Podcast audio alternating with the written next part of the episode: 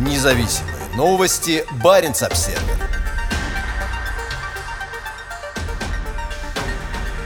Слепые инвестиции в нефть.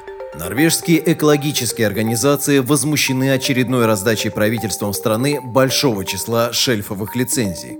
Заявление правительства Норвегии о выдаче нефтяным компаниям еще 53 лицензий вызвало резкую реакцию со стороны экологов.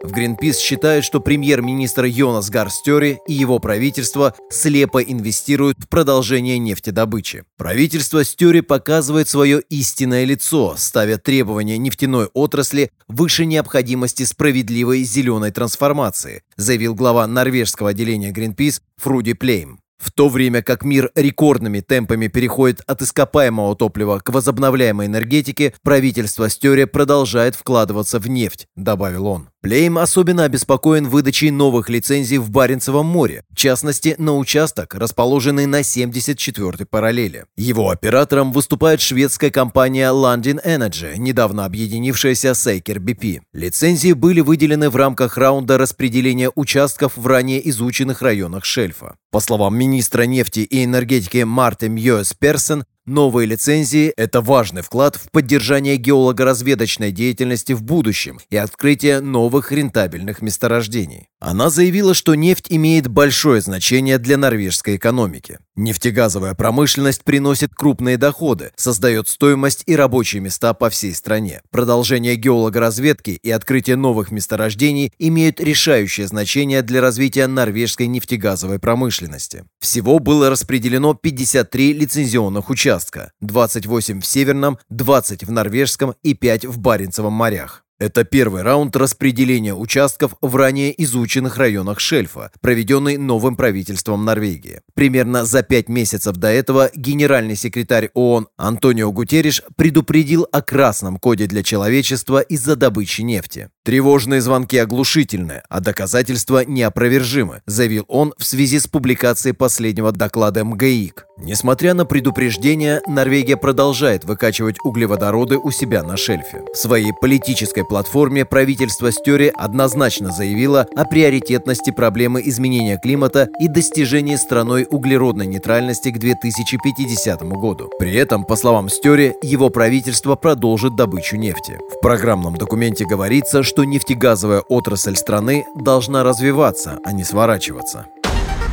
Независимые новости. Барин обседный.